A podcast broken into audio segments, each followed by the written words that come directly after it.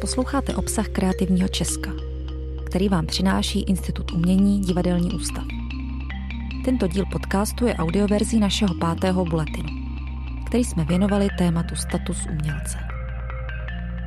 Úvodní text napsala Lucie Ševčíková. Udělat krok zpět. Nestandardní pracovní podmínky, nestandardní pracovní doba a až příliš často nestandardní ohodnocení za nestandardní vklad do přípravy díla. I takto obyčejně můžeme popsat realitu většiny profesionálních umělců a umělkyň. Slevil kulturní svět z principů a pravidel, které utvářejí řadu jiných odvětví české ekonomiky? Nebo se nestíhá zastavit, reflektovat a vyjednat si to, co mu chybí, Místo posilování spořícího konta značná část těch, kdo se živí tvorbou, posiluje spíše svou vůli vydržet. Vydržet tančit mezi kapkami deště. Nakonec ale zmokne jak umělec, tak stát. Přitom jeden potřebuje druhého. Stát investuje do vzdělávání a objevení uměleckého talentu, ale nepodporuje už efektivně jeho udržitelnost.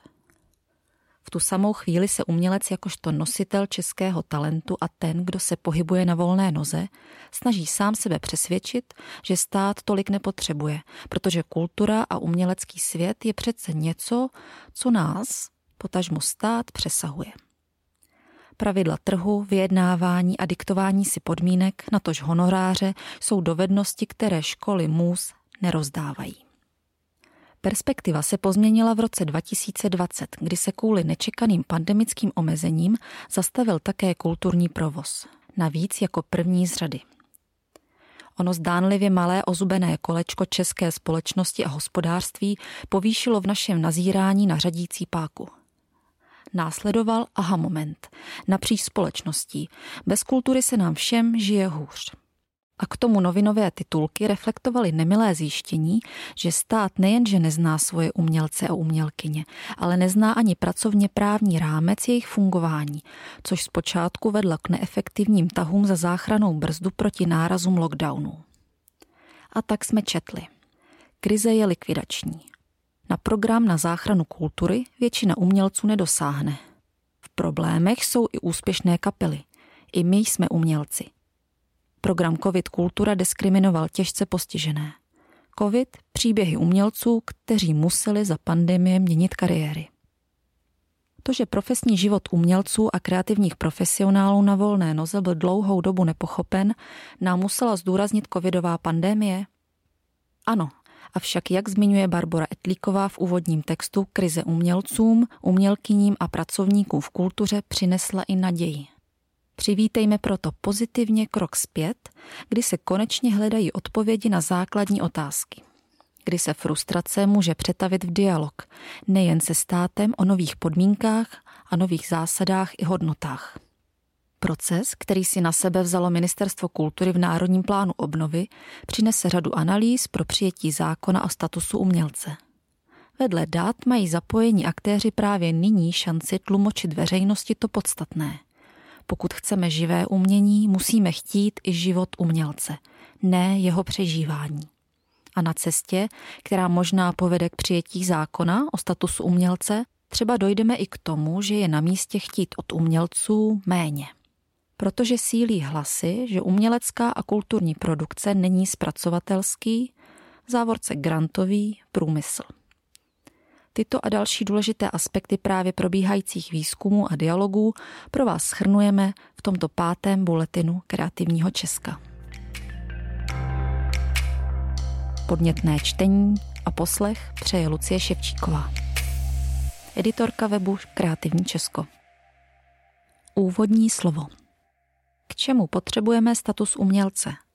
A co se stane, když jej nebudeme mít? Text napsala Barbara Etlíková. Podtitul Zmírnění nejistot i silnější vyjednávací pozice. Dáli se o covidové krizi říct, že v nějakých ohledech přinesla naději, pak by se to určitě vztahovalo k novému rozvíření debat o nedostatečné péči o pracovníky v umění ze strany českého státu.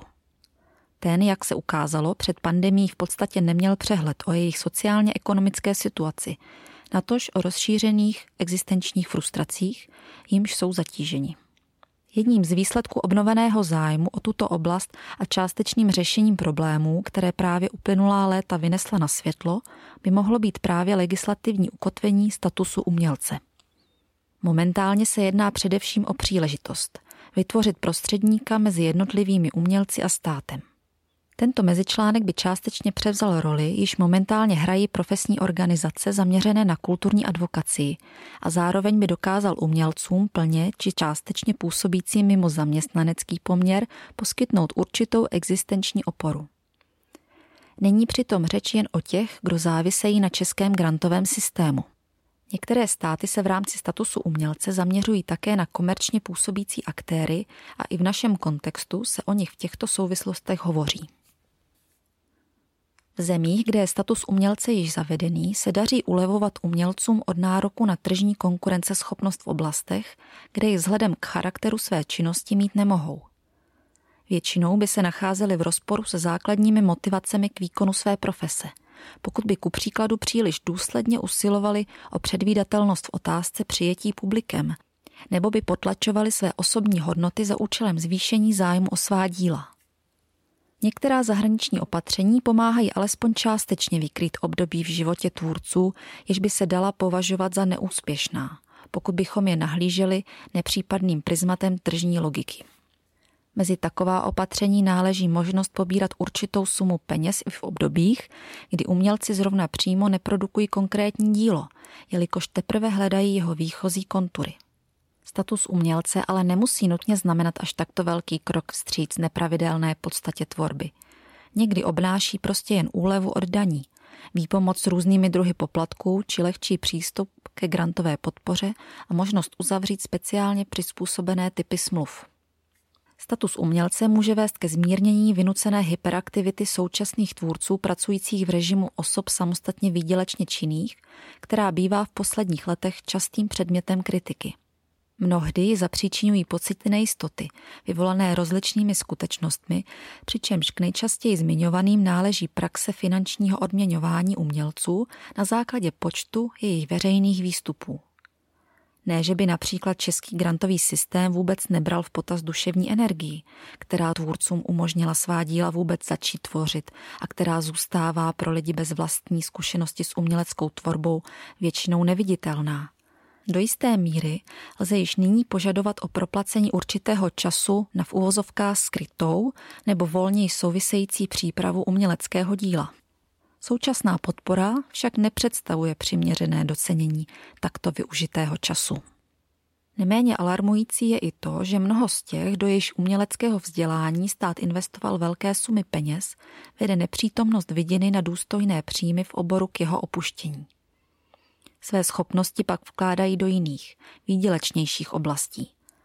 Pakliže by se podařilo vyjednat takový status umělce, aby pomáhal zajistit alespoň ty nejzákladnější existenční starosti, jistě by to napomohlo udržet talentované tvůrce u původních profesí. Přispělo by to nejen k rozvoji české kultury, ale také by se jednalo o smysluplné zhodnocení financí státem již vložených do uměleckého školství. V neposlední řadě se jednání o statusu umělce pojí také s nadějí, že by se sama o sobě mohla stát důležitým krokem k získání většího respektu vůči uměleckým profesím v rámci širší společnosti. Mezi často uváděné argumenty pro zavedení statusu umělce patří tvrzení, že dostane-li se živému umění oficiálního uznání ve vší jeho nepravidelnosti a nepředvídatelnosti, politici i veřejnost ho budou brát vážněji. Takový stav by měl poskytnout silnější vyjednávací pozici v otázce dlouhodobě slibovaného navýšení státního rozpočtu na kulturu a také na živé umění. V současné situaci přicházejí impulzy ke změnám ve financování české kultury, hlavně ze strany cených profesních organizací. Těm je však v dialogu se státními orgány na překážku pochopitelná, jejich odborným zaměřením předurčená omezenost úhlu pohledu na živé umění. Status umělce u nás v současnosti existuje hlavně v rovině vyhlídek a teoretických vizí. Uvažování o něm však samo o sobě předpokládá mnohem systematičtější a jednotnější pojímání umění vznikajícího mimo zaměstnanecký poměr, než je to dosavadní. Strukturovanější pohled na tuto oblast může zlepšit schopnost sektoru komunikovat o svých podstatných tématech se světem za jejich hranicemi.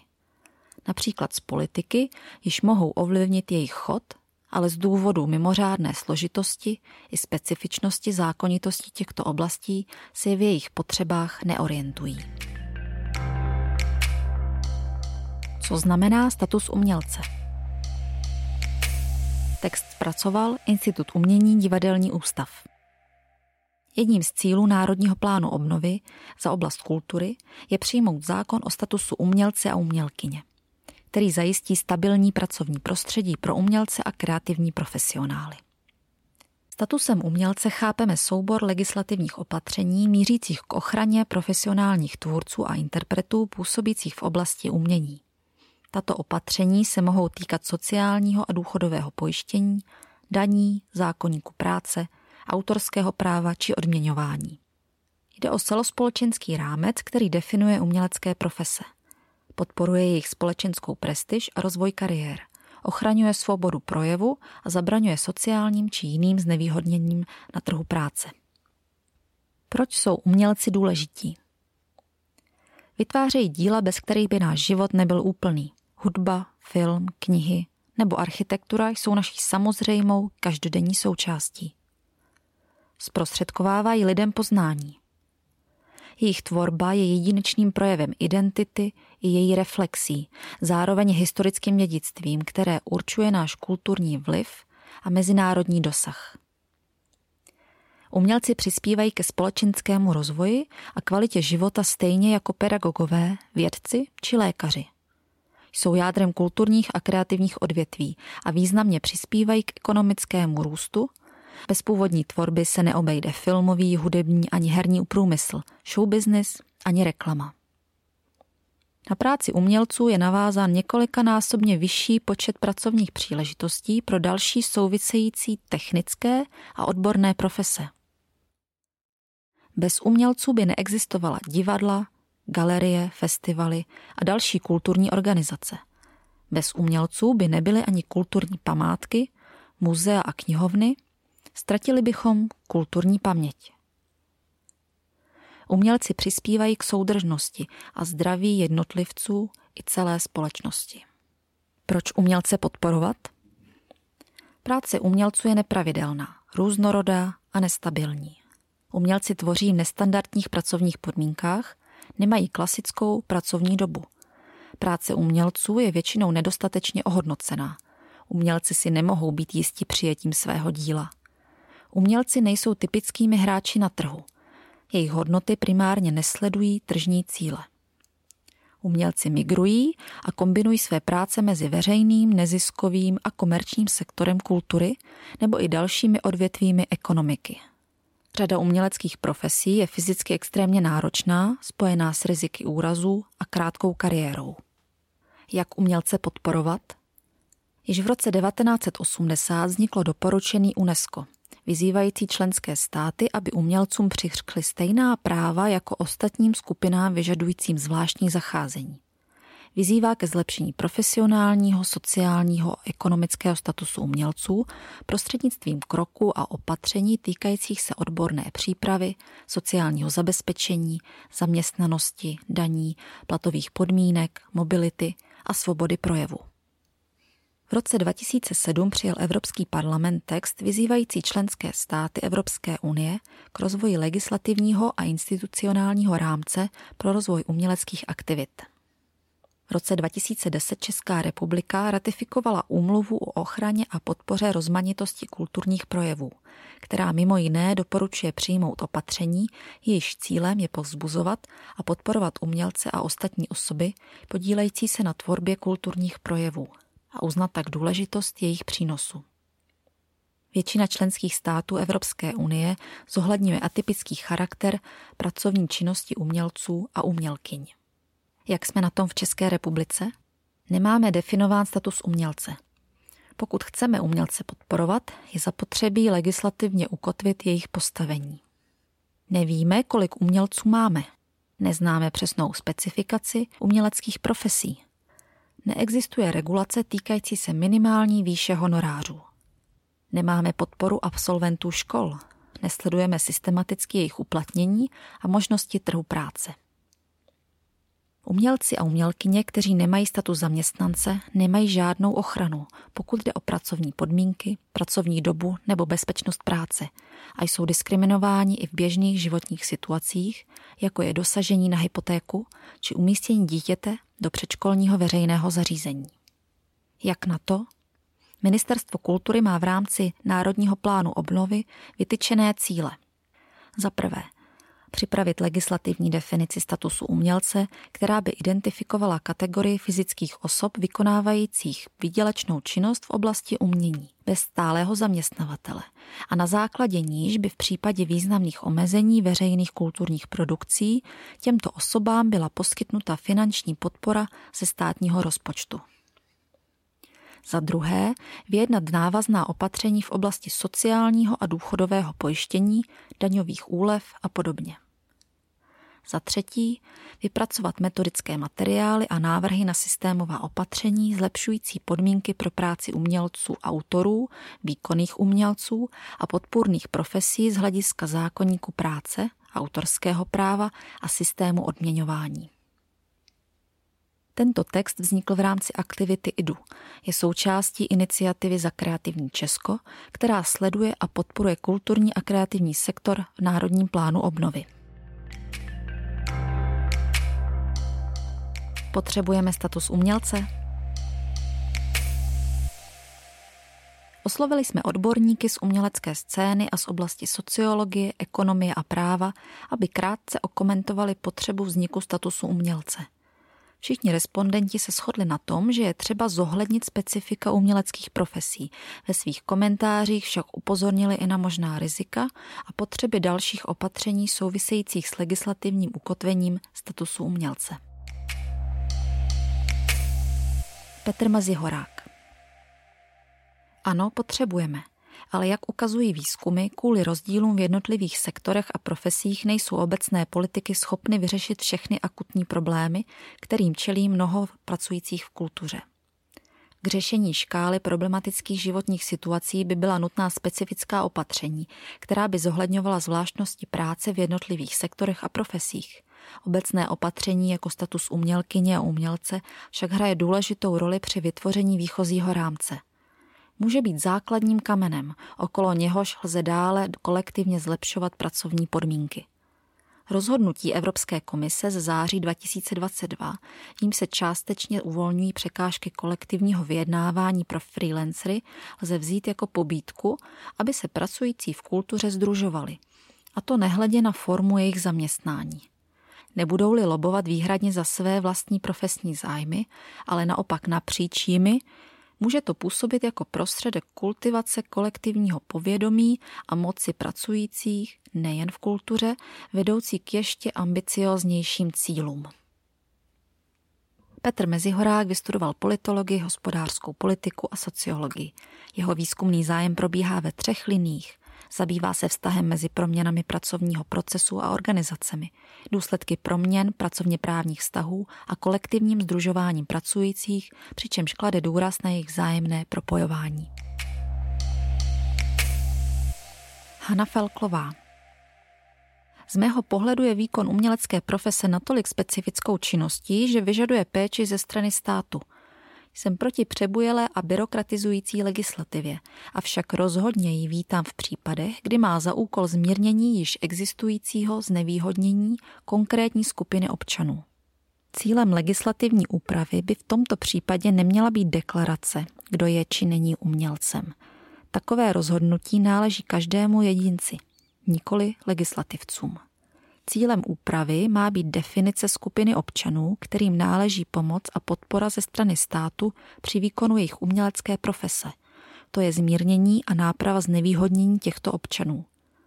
Považuji za nutné se touto problematikou zabývat i v dnešní době, kdy jsou společenské priority zjevně dané, protože je rozhodně účinnější systematické a adresné řešení sociálních nerovností než pokusy o jejich následnou plošnou nápravu – kultura obecně si zaslouží nebýt přehlížena a máli v dnešní době přežít, musí to těm, kteří ji v užším slova smyslu vytvářejí, stát umožnit. Hanna Felklová je právnička s letitou praxí v kulturních organizacích, zabývající se autorským právem a oblastmi práva dotýkajícími se kulturního provozu. Natálie Preslová Domnívám se, že status umělce v České republice určitě potřebujeme, ale že bychom k tomu zároveň měli plánovat výraznější reformu sektoru živého umění, a to jak samotného jeho financování, tak modelů fungování velké části kulturních institucí, které už začínají být v situaci, v jaké se dnes kulturní scéna nachází, značně nevyhovující. Přípravách statusu umělce se určitě můžeme inspirovat některými jeho zahraničními podobami, které přináší umělcům i technickým pracovníkům v živém umění a audiovizi nesporné výhody, jež pak ovlivňují fungování celého divadelního systému. Status umělce ve většině zemí, ve kterých již existuje, neznamená automaticky více peněz pro tvůrce, ale spíše větší jistotu a možnost kvalitnější koncepční přípravy, pokud mluvíme o samotné tvorbě. Obávám se ale, že pokud nebudeme status umělce chystat v součinnosti s řešením těchto nejpalčivějších problémů živého umění, což je z mého pohledu především nesmyslná nadprodukce a s ní související obrovské podfinancování téměř všech kulturních profesí, tak nám sám o sobě nepomůže, i kdyby byl připravený sebe lépe. Natálie Preslová je dramaturgyně a překladatelka. Spolu s Jankem Lesákem tvoří umělecké vedení divadla NOT – jako dramaturgyně a spoluautorka scénářů pravidelně spolupracovala s Malým divadlem v Českých Budějovicích, Západočeským divadlem v Chebu, Sleským divadlem v Opavě, divadlem Alfa v Plzni, divadlem Lampion a tak dále. Založila festival francouzského divadla s městu Žábu a věnuje se překladu z francouzštiny. Vladimír Hyánek Nevím, zda potřebujeme status umělce. Řada kulturně i ekonomicky vyspělých zemí funguje bez něj. Co potřebujeme, jsou spravedlivá pravidla, což zřetelně nastínila pandemická situace. Je třeba, aby nikdo za žádných okolností nepropadal systémem, aby nikdo nebyl systémově diskriminován a současně se nastavená pravidla nedala snadno zneužít. Nechť stát zohlední specifický charakter a rytmus práce – Mělo by ovšem mít o racionální nastavení pravidel, ne o nějakou variantu v uvozovkách zaručeného příjmu. To nemusí nutně platit pouze pro umělce, ale třeba i pro sportovce na vrcholné úrovni a podobně. Hledejme obecně nástroje aplikovatelné na pracující s určitými specifiky. Neomezujme se odvětvím, respektive oborem. V českém kontextu je ovšem pravděpodobný následující scénář. Na vytvoření statusu jsou vyčleněny peníze v rámci Národního plánu obnovy, které musí být utraceny. Byrokratický aparát bude vděčný za odborné rady v tomto směru. Takže se zde otevírá prostor pro působení zájmových skupin, které tak mají šanci nastavit systém ve svůj dílčí prospěch na léta dopředu, bez ohledu na to, kdo ponese náklady přenastaveného systému. Teď se na to vynaloží peníze z Národního plánu obnovy. Odkud půjdou tyto peníze v budoucnu? Vladimír Chiánek je ekonom, pedagog a výzkumník v oboru ekonomiky a řízení neziskových organizací. Je ředitelem Centra pro výzkum neziskového sektoru a zaměřuje se na problematiku budování organizačních kapacit, filantropii a dobrovolnictví. Jana Návratová Jednoduchá odpověď zní ano. Potřebujeme abychom zajistili udržitelnost profesionálního umění, udržitelnost současné tvorby a udržitelnost uměleckých kariér. Jsme součástí geopolitického uskupení EU, které chápe hodnoty kultury a umění jako své pilíře. Odvozuje od nich svou jedinečnost, vyspělost duchovní, materiální i politickou. Zapomíná se ale, že umění a kultura je samostatný ekonomický segment, složitý ekosystém obchodních, produkčních a distribučních vztahů a pracují v něm lidé. V Česku se staráme o památky, prezentujeme artefakty a výkony, ale nestaráme se o ty, kteří je vytvářejí. O umělce a umělkyně, o to, zda je sociálně únosné věnovat se tvorbě a přitom třeba uživit rodinu. Status umělce je příležitost zmapovat oblast kulturních odvětví, zaměřit se na pracovně právní a sociální aspekty práce v kultuře, kde pracuje až 34% OSVČ, což je nejvíc ze všech odvětví. Narovnat nespravedlnosti, odměňování a podobně. Je toho hodně, co je třeba řešit, protože se tato podstatná témata dlouhodobě ignorovala. Jana Návratová je taneční publicistka, kulturní manažerka, kurátorka a řešitelka výzkumných projektů. Co již víme o statusu umělce? Status umělce a umělkyně není nové téma. Výzkum o podobě a možnostech jeho zavedení u nás řeší Institut umění Divadelní ústav od roku 2019. Nově od doby pandémie však nabývá na významu a nutnosti jej implementovat i do českého systému. O nejnovější publikaci, která schrnuje poznatky a všechna témata i podtémata, která se ke statusu umělce vážou, jsme hovořili s Evou Žákovou v rozhovoru s názvem Co již víme o statusu umělce. Status umělce je nově silným tématem české kulturní politiky. Co má pokus o jeho zavedení do české legislativy primárně vyřešit?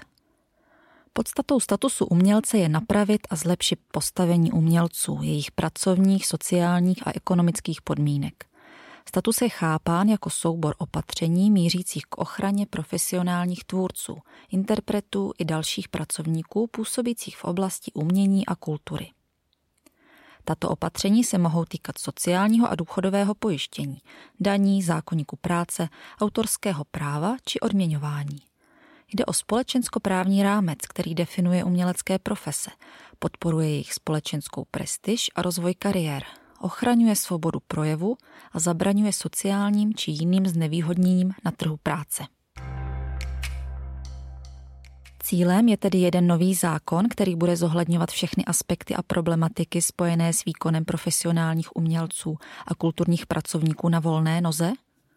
S nárůstem poznatků o dané problematice se vyjevuje, že status umělce nevyřeší přijetí jednoho zákona, ale že je zapotřebí status vnímat jako nový koncept kulturní politiky. Koncept, který umělce staví do centra dění a přiznává mu roli tvůrce, bez něž by umění ani kultura neexistovaly. A tento úhel pohledu by se měl promítat do všech kulturně politických nástrojů a opatření na všech úrovních.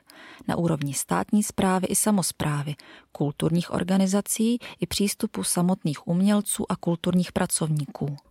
Řešit status umělce, tedy přispět k narovnávání a zlepšení postavení umělců, je možné více způsoby – z konkrétních přístupů a iniciativ obsažených v této publikaci je možné vyzdvihnout několik témat, která jsou z mého pohledu pro českou kulturní politiku zásadní a podnětná. Vedle roviny legislativní mezi ně patří především princip férového odměňování, proces stanovení minimálních či optimálních cen různých druhů umělecké a kulturní práce, ale i uznání role profesionálních organizací a s tím související samotný proces přípravy statusu umělce. Jistě lze vycházet z příkladu dobré zahraniční praxe. Jaký postup a nastavení vás osobně zaujaly? Častěji citovaný je v publikaci Zdá se příklad Rakouska.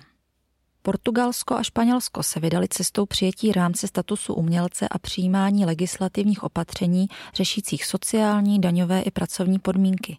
Tento způsob řešení je tradičnější a představitelný. Nicméně rakouský příklad nám představuje v našich podmínkách zatím nepříliš známý proces férového odměňování. Tento proces je v Rakousku veden z úrovně Ministerstva kultury ve spolupráci se spolkovými zeměmi a je nastaven velmi systémově, transparentně a přehledně. Zahrnuje mimo jiné i proces stanovení doporučených cen různých druhů umělecké a kulturní práce, kdy samotné Ministerstvo kultury vybízí zastřešující organizace ke stanovení a šíření ceníků prací a všechny aktéry, včetně umělců, k jejich dodržování a podněcuje k řešení kolektivního vyjednávání pro OSVČ i v rámci Evropské unie.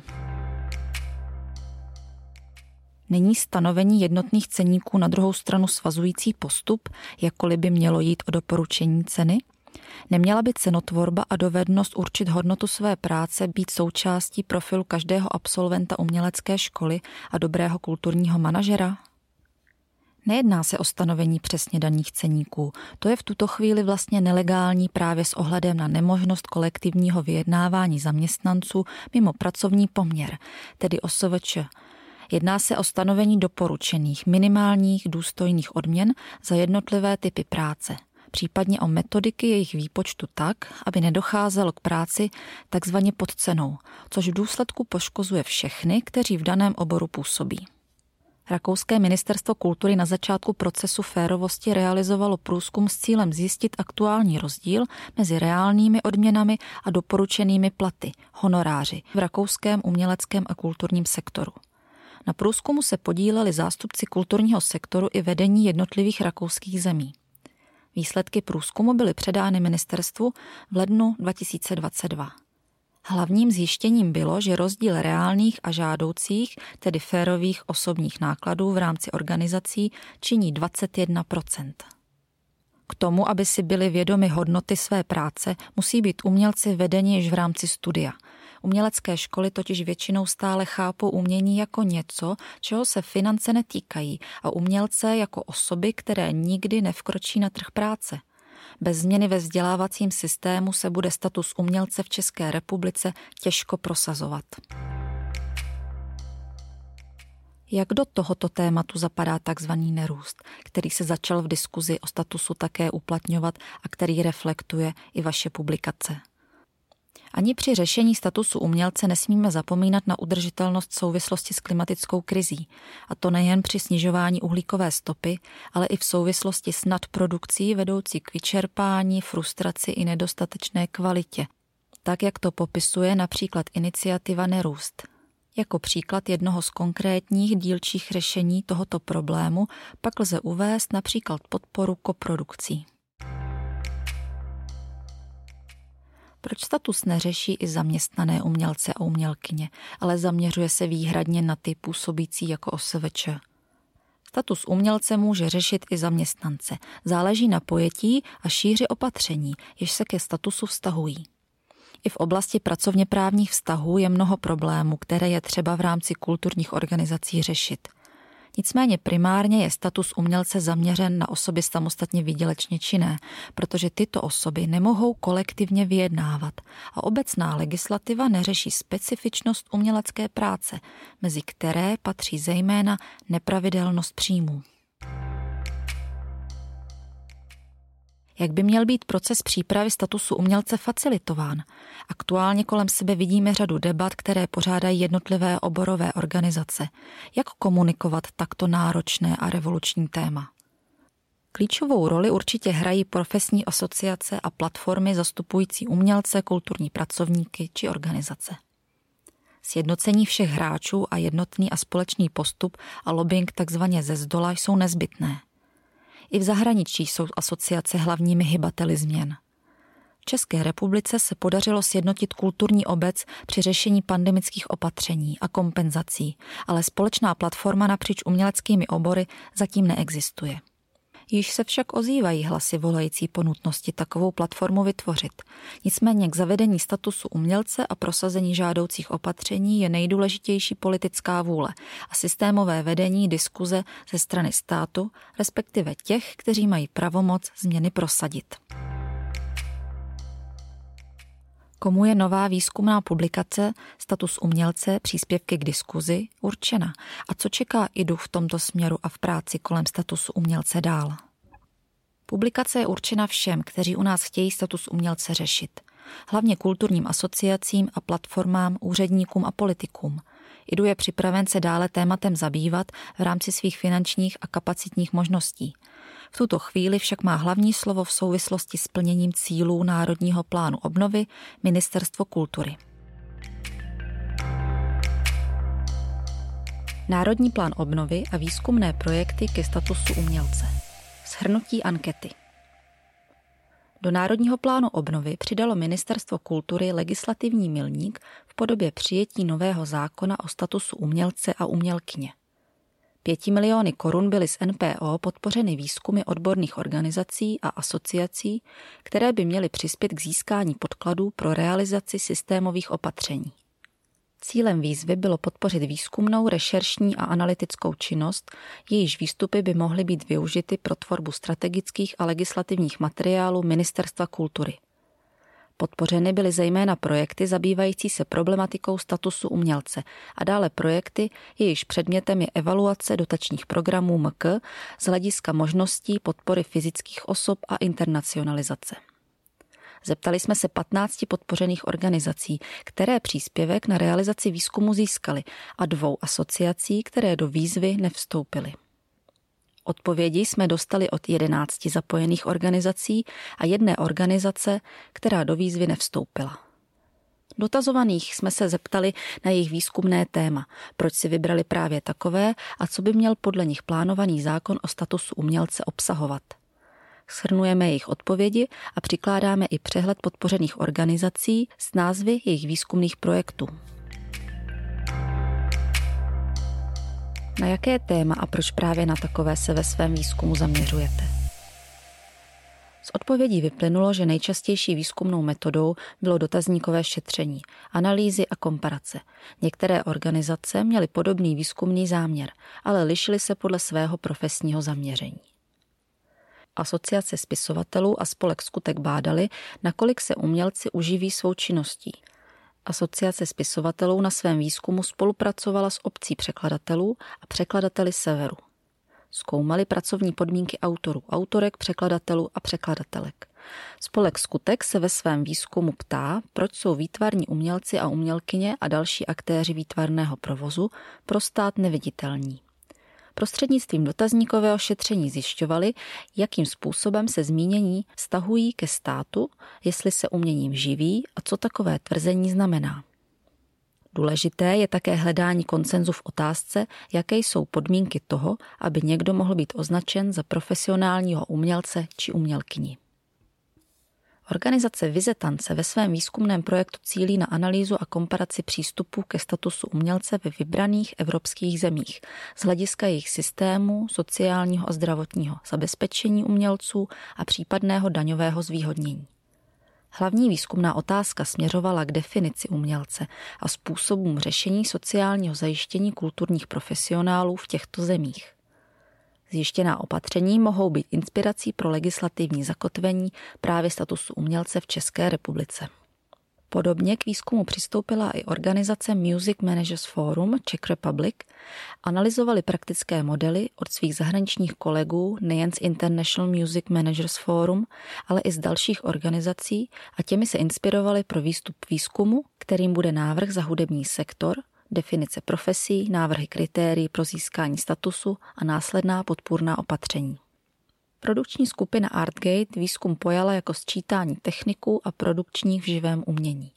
Jejich cílem je zvýšení povědomí o těchto profesích a zlepšení jejich profesní situace. Specifikací oboru se zabývá také nadační fond pro taneční kariéru. Ten se zaměřil na umělkyně a umělce z oboru tance, pohybového divadla a cirkusu – mapovali aktuální praxi řešení zdravotní kondice profesionálek a profesionálů, prevenci i možnosti rekonvalescence, a to jak v divadlech, tak na nezávislé scéně.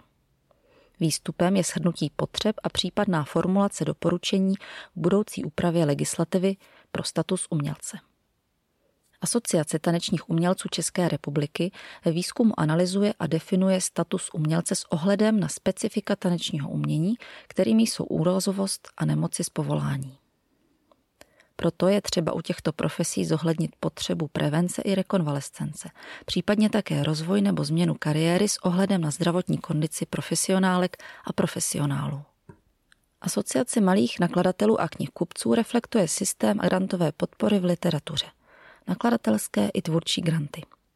Zaměřuje se na jednotlivé grantové tituly i výzvy, tak aby posléze mohla poskytnout Ministerstvu kultury rozklad funkčních a méně funkčních opatření. Zároveň analyzuje a provádí rešerše příkladů ze zahraničí, které by mohly Ministerstvu kultury posloužit jako pozitivní příklady možných alternativ. Vysoká škola ekonomická si za téma výzkumného projektu vybrala identifikaci potřeb, rizik a problémů, kterým čelí umělci a kulturní pracovníci bez stálého zaměstnání. Výstupem jsou výzkumné zprávy sloužící jako podklad pro zavádění systémových opatření. Univerzita Palackého se prostřednictvím sociologické analýzy pracovních podmínek umělců vykonávajících svou profesi jako samostatně výdělečnou činnost snažila odhalit důvody prekarizace práce v kulturních odvětvích. Právní část výzkumu obsahuje návrhy na legislativní změny. Dvě z oslovených organizací se zaměřily na analýzu státní podpory, grantů a dotací. Nová síť vedla dva výzkumy. Oba se týkají zmapování potřeb současného živého performativního umění. První výzkum je věnován oboustranné spolupráci, zřizované i nezřizované scény která v současnosti naráží na nedostatečné mechanismy proveditelnosti z hlediska podmínek a závazků donátorů, z řad veřejných zdrojů či zřizovatelů obecně. Významnou roli hraje i zázemí kulturních subjektů, garantované budoucím statusem umělce. Druhému výzkumu se nová síť věnuje dlouhodobě. Jedná se o absenci podpory tvůrčích rezidenčních pobytů. Cílem bylo mimo jiné získání dat pro argumentaci k udržení nově vzniklého dotačního programu na podporu tvůrčích rezidenčních pobytů na úrovni Ministerstva kultury. Součástí výzkumu je i dotazníkové šetření a vznik obsáhlé brožury o zmíněném fenoménu tvůrčích rezidenčních pobytů. Fokusem na tuto oblast nová síť detekuje současné mechanismy vzniku nových projektů performativního umění, ale také upozorňuje na potřeby umělecko-technických a manažerských pozit v kultuře. Co by měl plánovaný zákon o statusu umělce obsahovat? Co očekáváte od plánovaného zákona? Odpovědích na tuto otázku se často opakovala nutnost definice státní podpory v oblasti sociální a daňové politiky, aby se snížila nejistota a rizika plynoucí ze současného stavu uměleckých profesí. Umělcům a rovněž pracovníkům v souvisejících technických profesích a kulturním zprostředkovatelům, vykonávajícím pracovní činnost jako OSVČ, je třeba pomoci především v oblasti práva sociálního zabezpečení. Autorské právo chrání totiž především díla a nikoli samotné umělce a jejich pracovní činnost.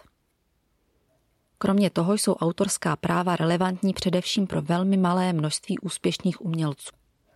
Proto je třeba začít chránit práci samostatně výdělečně činných osob, které se nacházejí ve slabším postavení vůči zadavatelům práce, což je charakteristické pro řadu uměleckých profesí. Markantním očekáváním organizací od plánované legislativy statusu umělce je specifikace uměleckých profesí a definice umělce. Základní otázkou je samotná definice umělce, jaké profese pod označení umělec patří. Každý stát na tuto problematiku pohlíží odlišně. Další výzvou je výběr uměleckých odvětví, která budou do statusu umělce patřit a případná kritéria zařazení daného člověka mezi umělce – Spolek Vize tance je proto, aby ve statusu umělce byly zahrnuté i podpůrné profese, jako jsou produkční nebo technici. Zajímavý úhel pohledu na výzkumné projekty v rámci NPO přinesla Asociace nezávislých divadel ČR. Oslovili jsme ji jako jednu z organizací, které se do výzvy nezapojily. Do výzvy jsme se nezapojili, protože se domníváme, že v průběhu covidu byl sektor dostatečně zmapován díky dobrovolnické práci mnoha expertů z oblasti kultury pro účely definování programů podpory umělců v tomto období. Byly definovány umělecké i technicko-umělecké profese. Nepřipadá nám účelné dělat tutéž práci znovu od začátku. Dále se domníváme, že průzkumy mají být prováděny státní zprávou za přesně definované metodiky. Obáváme se, že vznikne mnoho různých průzkumů, čím se minimalizuje jejich praktické využití. Uvedli zástupci asociace.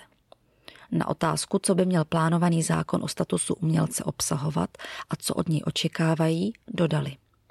Existuje analýza vytvořená Institutem uměním, divadelním ústavem na zadání MKČR, která obsahuje tři návrhy řešení.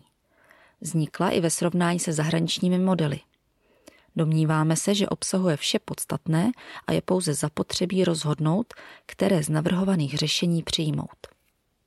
Zmíněným dokumentem, který vytvořil IDU, jsou teze pro přijetí exekutivních a legislativních opatření týkající se statusu umělce z roku 2021, jež mohou bezprostředně pomoci kulturnímu a kreativnímu sektoru.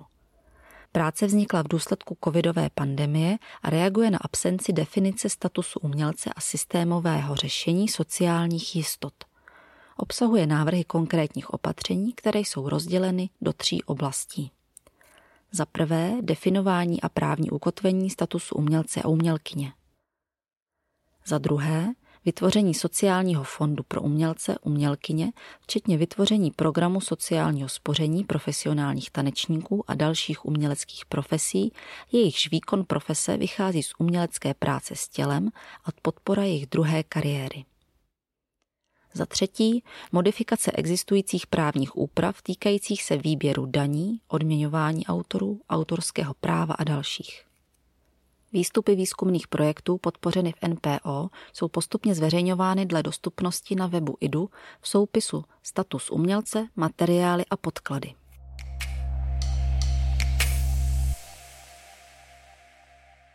Anketa vznikla v lednu 2023, tedy před samotným dokončením jednotlivých výstupů. Následně byly předány Ministerstvu kultury.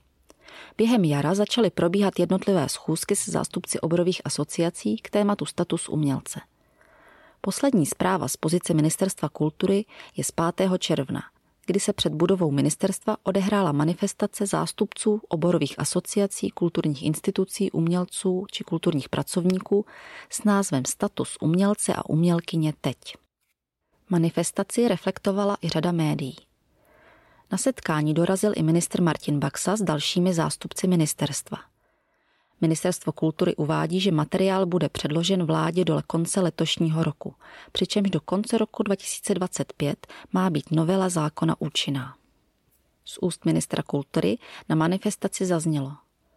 Postoje ke konkrétnímu obsahu jsou v rámci umělecké komunity různé, proto Ministerstvo kultury komunikuje se širokým spektrem důležitých aktérů. Konec citace.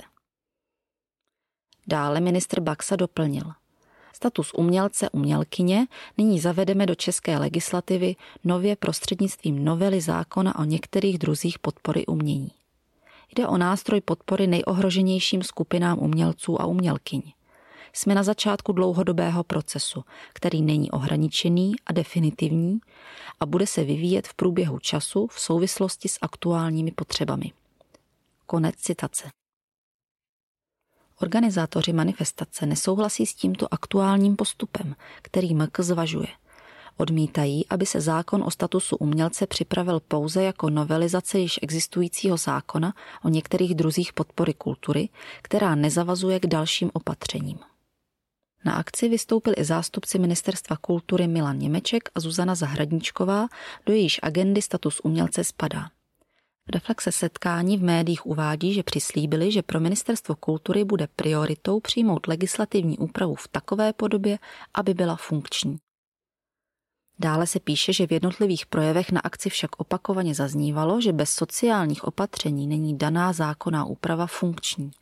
Právě na umělce a lidi z kultury dopadnou plánované výrazné škrty na Ministerstvu kultury, zvýšené odvody na sociální pojištění a ekonomická krize nejvíce.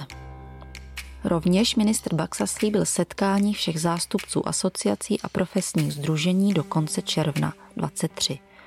Dojde na tomto setkání k nové shodě o podobě statusu umělce a umělkyně? Děkujeme, že jste doposlouchali až sem, že čtete nebo posloucháte náš obsah a posíláte ho dál. Za redakci Kreativního Česka a Institut umění Divadelní ústav vás zdraví Lucie Ševčíková. Těším se příště a sledujte nás na webu kreativničesko.cz.